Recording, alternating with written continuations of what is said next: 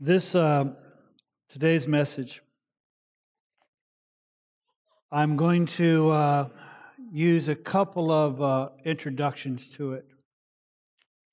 The reason for that is that there are a number of things for us to learn from this passage.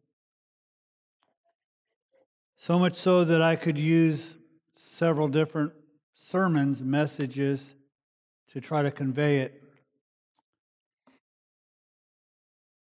But I know that there is so much material left to cover, not just in Exodus, but to cover in my ministry.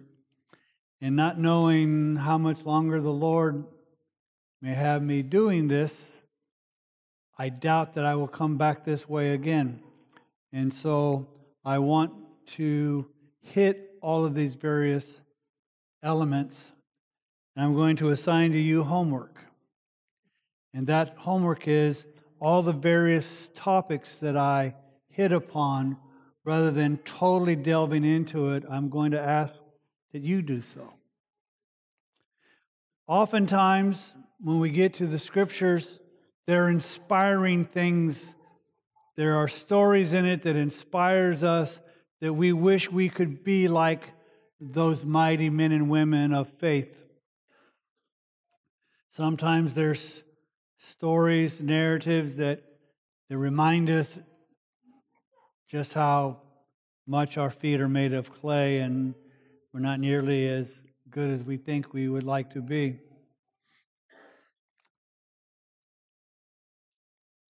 This passage is just downright depressing. But there are things in it that we must learn so that we might avoid. And so, if you have your Bibles, or if not, you can follow along with the scriptures on the screen. Oh, and one more thing that I wanted to say as far as introduction. In this passage, we're going to get a, an understanding of just who God is. The problem with that is, is that sometimes we have fixed in our minds just who God is, and we have a tendency to, to emphasize one aspect of God over another. So, for instance, much in our culture today, we emphasize on what a friend we have in Jesus. Jesus almost becomes, if you will, the boyfriend that you wish you had. Or we concentrate on God being forgiving and merciful and kind and all of those things that He is, and Jesus is our friend. But just as there are more aspects to God, I wanted to kind of, just like there are more aspects to you and me. As a pastor, I have that one hat, and people who are watching this message through uh, the various social medias that we have or, or online or etc they have one view of me. Those of you who are in our congregation have another view of me. And even within that congregation, those of you who knew me as a child versus those of you who've only known me as pastor have a different view. My wife attends here. I'm her pastor, but she has another, if you might say, unique perspective of who I am. My children have another perspective of who I am, and their, their spouses have a different perspective of who I am. I have five different grandchildren. I suspect, even though some of them have quite, if you will, haven't formed an opinion of me yet, each of the five will have a different view of who I am. It's just the nature of the various relationships. And what I want us to take a look at is that we need to see God in all of who He is, not just the parts that we like best. So, Exodus chapter 32 says this Now, when the people saw that Moses delayed to come down from the mountain, the people assembled about Aaron and said to him, Come, make us a God who will go before us. As for this Moses, the man who brought us up from the land of Egypt, we do not know what has become of him. Now, I'm, I'm led to understand that the, the Hebrew, the way they refer to this man, Moses, is not complimentary. they're, in essence, putting Moses down. But notice a couple of mistakes that they've made. First off, he is the one that God has used to lead them, and they've, in essence, pay no respect to him because, oh, we don't know what's become of him. Let's move on. But notice that they put the blessing of their deliverance and their redemption on the wrong person. They said, This man Moses who delivered us, we don't know what happened to him. They're wrong. It was God who delivered them. And it is God who parted the Red Sea, and it is God who provided manna, and it is God who provided water, and it is God who sustained them. Moses was simply the person who led them at God's direction. But a lot of times people will use that excuse to not follow God. It's that man Moses. We don't know what's become of him. And Aaron said to them, Tear off gold rings which are on your ears of your wives, your sons. The more things change, the more they stay the same. And your daughters, and bring them to me. Then all the people tore off the gold rings for which were in their ears and brought them to Aaron. And he took this from their hand and fashioned it with a graving tool and made it into a molten calf, or another version translation would say a molten bull. And they said, This is your God, O Israel, who brought you up from the land of Egypt. They are now not only not acknowledging that it is God who delivered them, they have now given the credit and the praise to one that they've created. They are now worshiping a lie. It would be one thing, and it would be bad enough if they said, Well, we thank God he delivered us from Egypt. Praise God. We're now going to follow a different God. But that's not what they do. They turn their worship into a lie. This God that we're making now is the one who delivered us from Egypt. And the problem is, popular opinion doesn't make it right. The whole nation could have said, This is the God who delivered us, and the whole nation would be wrong. And the disappointing thing here with Aaron is Aaron is a priest, he's a high priest. He should have said, No, this isn't going to happen. It is God who delivered us, and it is God who sustained us. And you can kill me, and that's not going to change the facts. Now, I'm not certain he would be, have made it into Hebrews chapter 11 in the roll call of faith, but it certainly would have been better than what he participated in here. So just because the man of God permits it doesn't make it permittable.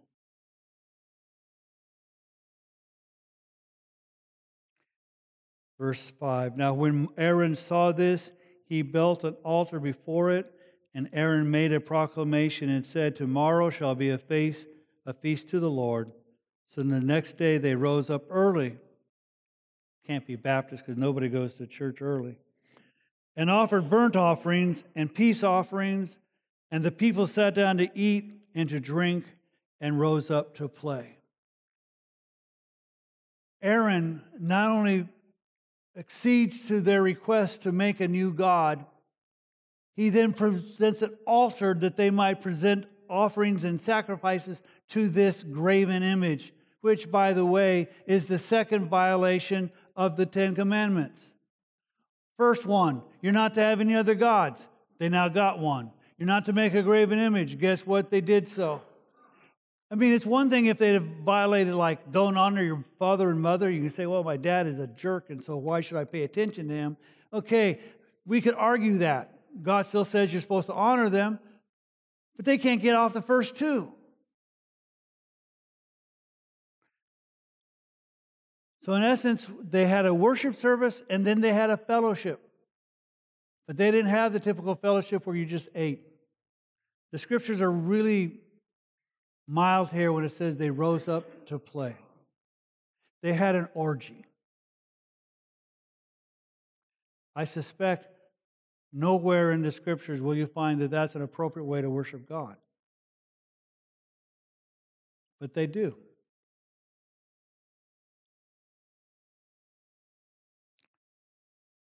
So while this is going on, verse 7 then the Lord spoke to Moses, Go down at once.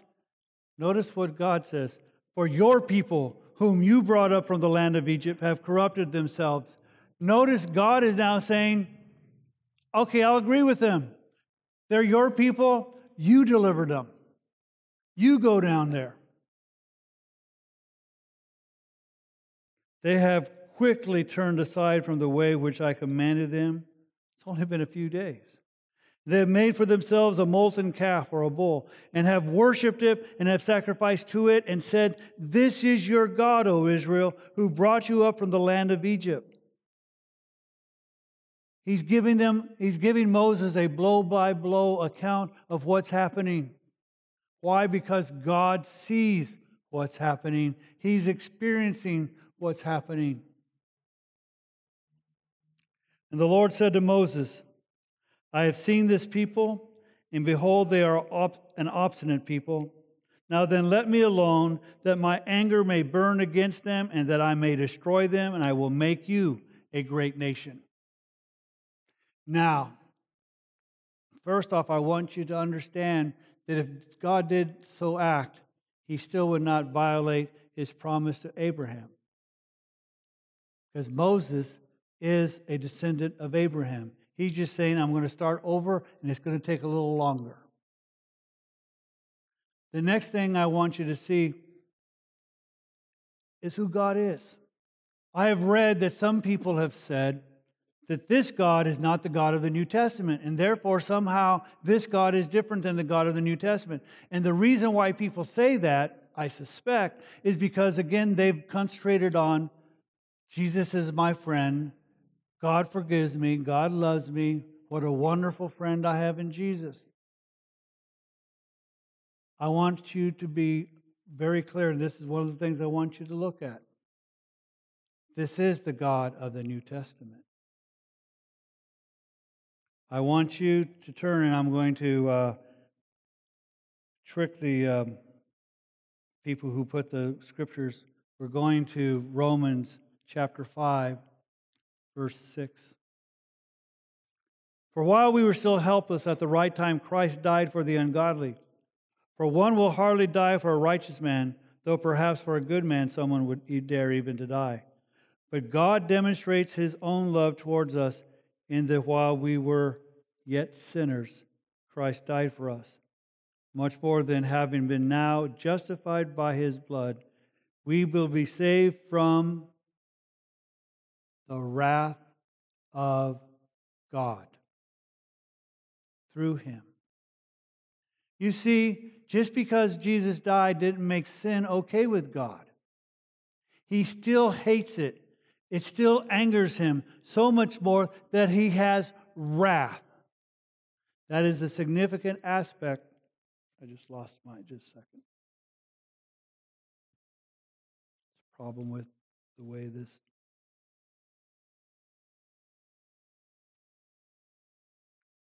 One of we'll get this fixed. Um, it's still one of the significant aspects of who God is that He is. But the difference is, is that Jesus became, and here's this 50 cent theological word, became our propitiation. Paul writes about that a few chapters ahead. And I suspect you don't know what that word means because we don't use it all that often especially in a time where I can sin and ask for forgiveness, and I can sin and ask for forgiveness. So much so that now we come to the point where it's easier to ask for forgiveness and permission. But propitiation is a public display of atonement to appease an angry person. God, through the sacrifice of Jesus, put his wrath on Jesus that he might spare us from that wrath. But sin is still not okay with God. So, this God, who is angry and has wrath for these people because they've turned their back on him, is acting consistently with who he is. He is holy. He is righteous. He is forgiving. He is compassionate. He is all of those things. The scripture that everybody needs and sees even at football games, John 3:16, for God so loved the world that he sent Jesus. It isn't that Jesus so loved the world that he escaped heaven and came to save us. It is God sent him. The book of Revelation is full of the accounts of the wrath of God. His anger at sin is New Testament and Old Testament.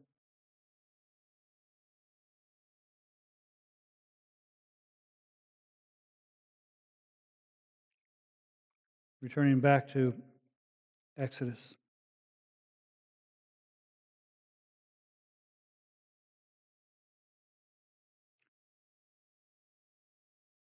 Verse 9 again Then the Lord said to Moses, I have seen this people, and behold, they are an obstinate people. Now let me alone, that my anger may burn against them, and that I may destroy them, and I will make you a great nation. Notice that God didn't say, I'm going to do this. He says, Leave me alone that I may do this. So apparently, he's allowing Moses to have an impact on the decision to destroy these people. Because he just doesn't say, I'm killing them. He's saying, Leave me alone that I may do this. Verse 11 Then Moses entreated the Lord his God and said, O Lord, why does your anger burn against your people, whom you have brought up out of the land of Egypt with great power and with a mighty hand? Why should the Egyptians speak, saying, With an evil intent he brought them out to kill them in the mountains and to destroy them from the face of the earth? Turn from your burning anger and change your mind about doing harm to your people. He's becoming a mediator between God and God's people. Moses is acting just as Jesus acted and continues to act on our behalf. For the scriptures tells us that Jesus is our mediator. And for these people, they're lucky to have Moses, even though they held them with contempt. And he goes on to, he gives them one reason why God shouldn't do it. He's saying, the, your enemies, the rest of the world, after you've demonstrated who you are and your great power and your great signs would then say, You only did that to kill these people. Now, I want you to know how a mighty impact this is. For those who are familiar with the book of Joshua, when they take the land, it's some 40 years after this. The people in the promised land who are going to be the subject of the removal have heard the stories about how God impacted the Egyptians and how the people of God walked through the Red Sea and all the things that God had done. It's funny, in our world, we would say, well, you know, that's kind of like rumors. You know how rumors spread and they become blown up and exaggerated? These people don't believe that. They just, they know the power of God seemingly better than the people of God know the power of God. So Moses is saying, you're going to undo what you did by spreading out all of this information to the world.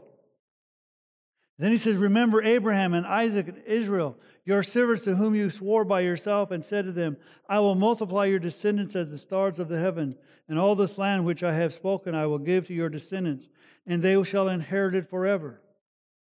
Moses is saying, Yes, you can, in essence, use me, and yeah, I'm a descendant. But you made some promises, and all of a sudden, now I will be viewed as the initial point of this generation as opposed to Abraham and Isaac and Jacob. So, because of them, God, don't do this. So the Lord changed his mind about the harm which he said he would do to his people.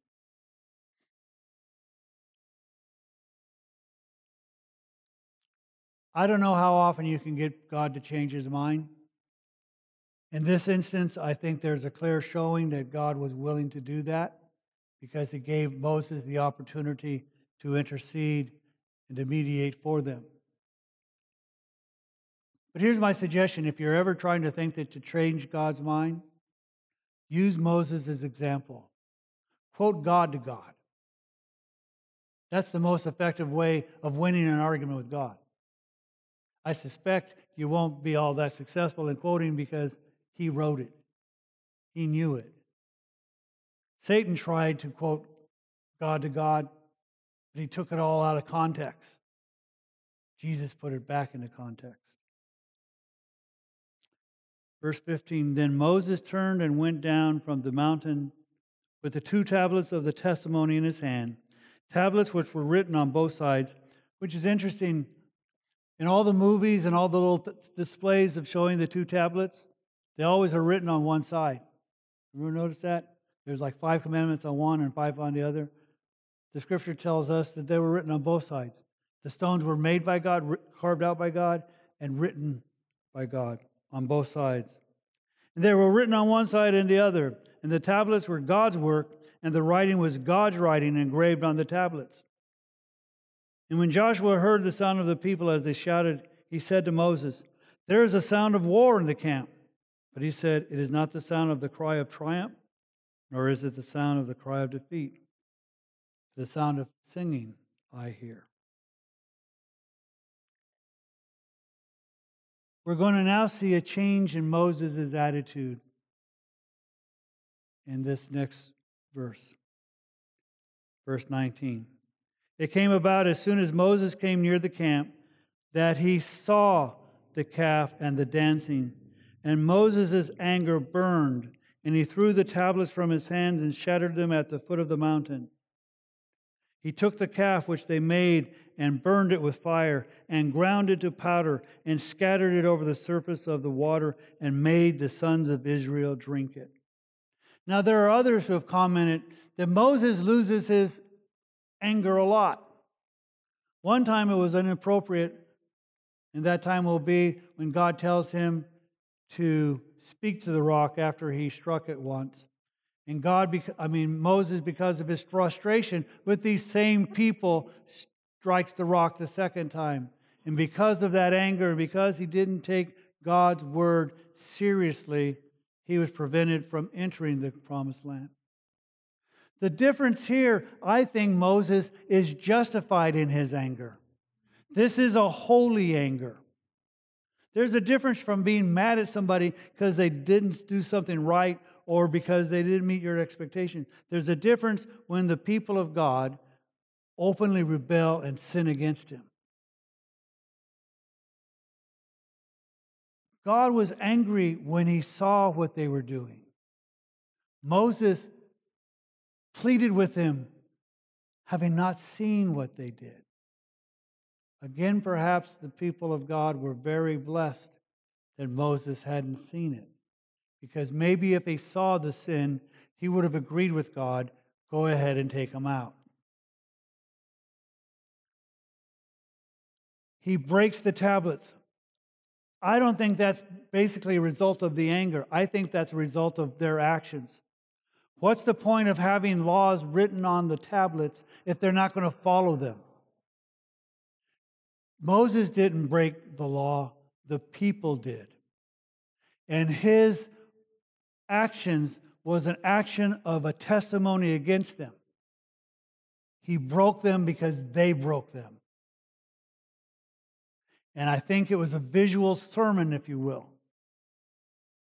Didn't require a lot of words, it simply required you can't even keep the first two. Now, why he grounded up, I know why he got rid of it. One, it violated the scriptures. Two, just need to get rid of this false God, the one that they're worshiping as a lie. And there are possible explanations, and I don't have a good one. Probably the best explanation I can give you is kind of the same reason that parents wash their kids' mouths out with soap. You want to act this way? you're going to see what the results are. So, anyway, he grinds it up and he makes them to drink it. Verse 21. Then Moses said to Aaron, What did this people do to you that you have brought such great sin upon them? Moses doesn't understand. He goes, Well, wait a minute. Give me the rationale. What is it that this people did? You know, they, you know, this is, you know, did they put a sword to your head? Did, did they have information about you that would embarrass you, that you needed to act in this way? What justification did you have other than that there were more of them than there was of you? Because after all, you've already seen what God can do. And Aaron said, Do not let the anger of my Lord burn. You know that the people yourself, they are prone to evil. Oh, he's right. For they said to me, Make a God for us who will go before us. For this Moses, the man who brought us up from the land of Egypt, we do not know what has become of him. He's, he's right. He's, he's giving thus far an accurate account of what's happened. But again, it's an excuse, it's not a reason. And I said to them, Whoever has any gold, let them tear it off. So they gave it to me, and I threw it into the fire, and voila, out came the calf. Liar. The scripture just told us not only did they melt it down, he carved it, he graved it, he was participating. It was bad enough they did it, but he participated. It was, well, here's the gold, go do your thing. It's he made it. But now he's going, wasn't me. I don't, it, it just appeared. Pretty good God, it just appeared.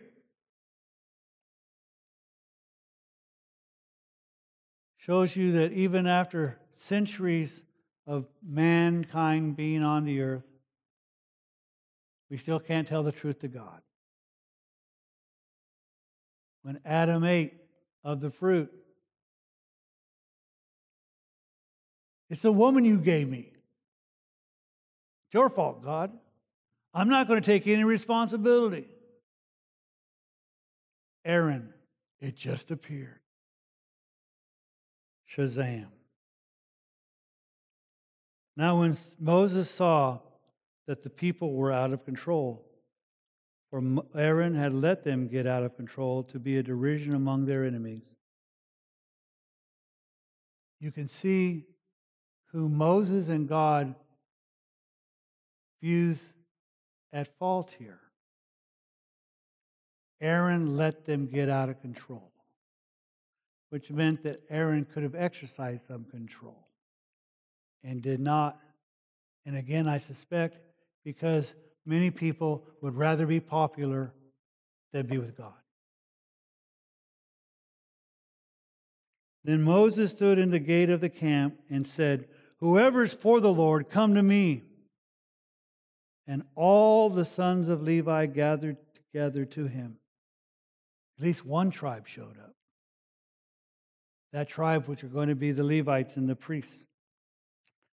He said to them, Thus says the Lord, the God of Israel, every man of you put his sword upon his thigh and go back and forth from the gate to gate in the camp and kill every man his brother, and every man his friend, and every man his neighbor.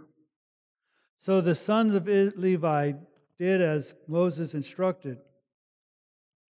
And th- about 3,000 men of the people fell that day. Now, there are more, I would hazard to guess, more than 3,000 people who participated in this sin. So I don't know why just 3,000 people died, and we're going to see that more people are going to suffer the consequence. My speculation, notice, my speculation, is that these 3,000 men were the leaders who encouraged the people to turn against God. And God instructs Moses, and Moses then has the Levites says it doesn't matter if that man is your brother or your good friend, they're not to escape punishment. Then Moses said, Dedicate yourselves today to the Lord, for every man who's been against his son and against his brother, in order that he may bestow a blessing on you today. So God, Moses saying, now that we have, in essence, kind of cleansed house, now is the time for you to dedicate yourselves to the one true God, to stop worshiping the lie. On the next day, Moses said to the people, You yourselves have committed a great sin, and now I am going up to the Lord. Perhaps I can make atonement for your sin. Then Moses returned to the Lord. Notice, Moses puts the situation right as it should be. He didn't say, You offended me. You despised my leadership. You sinned against me.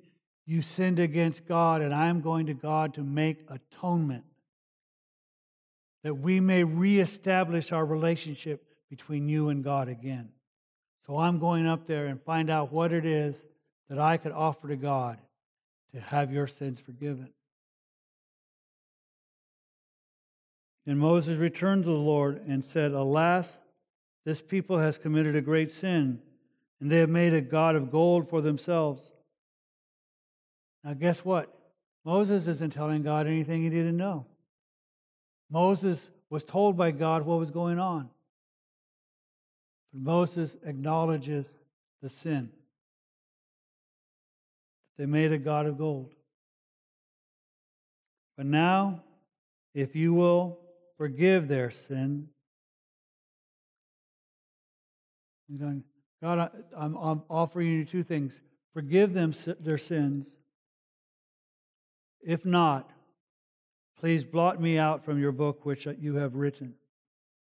Here is one of the greatest statements of love in the scriptures. Now, some will say, well, Moses saying is kill me. It's not what he's saying.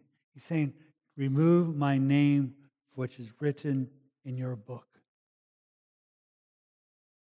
Revelation tells us about names being written and not written in the book. One other person makes such an offer in the scriptures, and that was Paul. Paul, in his writing, says,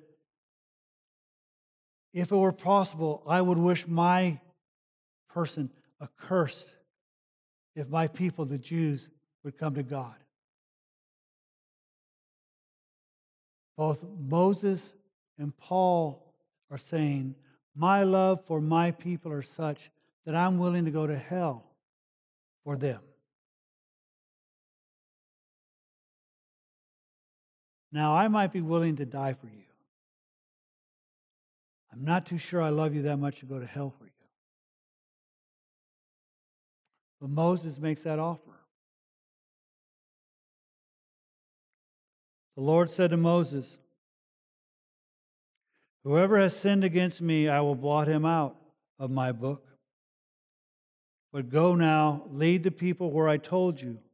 Behold, my angel shall go before you. Nevertheless, in the day when I punish, I will punish them for their sin. God is saying, I have now changed the rules. Before, I was going to lead you in with my presence, as I have continued to do.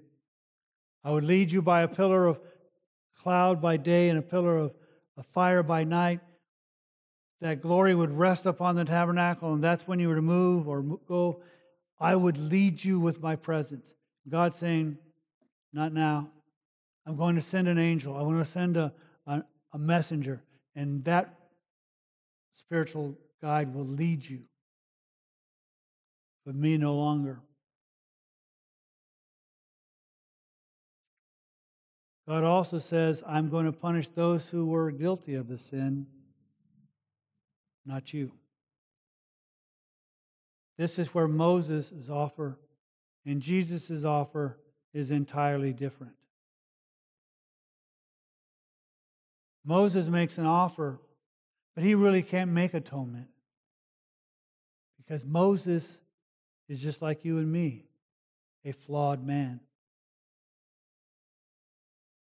But God sent an atonement, a perfect man. The Son of God, to make an atonement for our sin. His wrath upon Jesus. By his stripes we were made healed.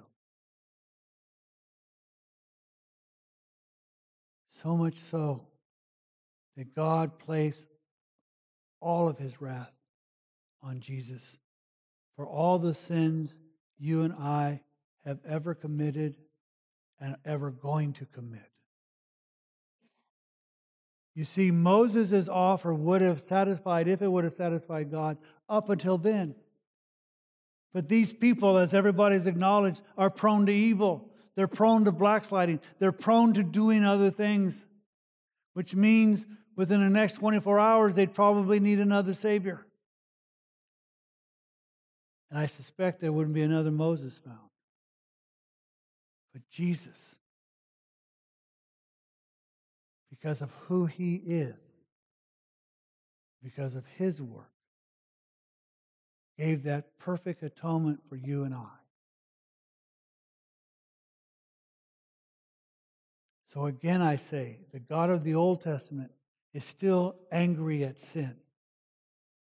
The difference between you and me and them is we look to Jesus, who took on God's full wrath, that we might experience the love and peace of God, to be called the children of God, to walk in his blessings and his presence.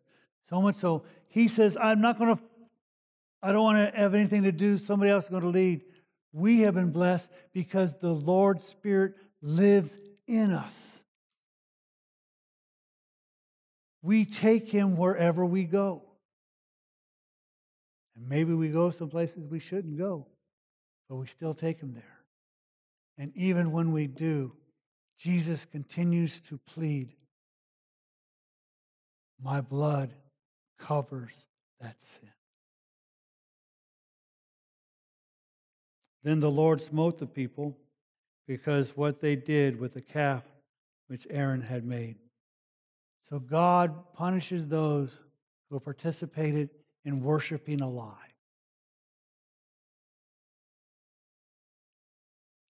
This is such a sad chapter. The people of God who have seen the power of God walk away so quickly. The leaders of God, the priests of God, abandon courage so quickly because of a popular opinion. But God did not leave us here. And we see in Moses' actions of being the mediator and offering an atonement, we see in reality the mediation and atonement of Christ.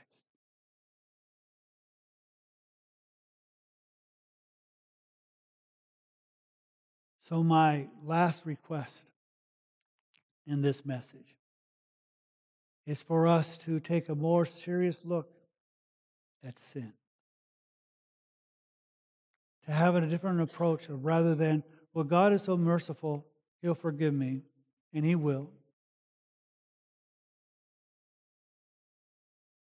But isn't it better? Isn't the relationship more pure, more holy? If you don't keep repeating the same sin over and over and over and over and over and over and over and over, but you say, I understand just what it cost you to forgive me. Strengthen me by your Spirit that I might walk according to your will, that I might follow you more clearly, more closely. And that even though Jesus died for my sins, I would rather it kind of stop having to forgive me for all those constant sins.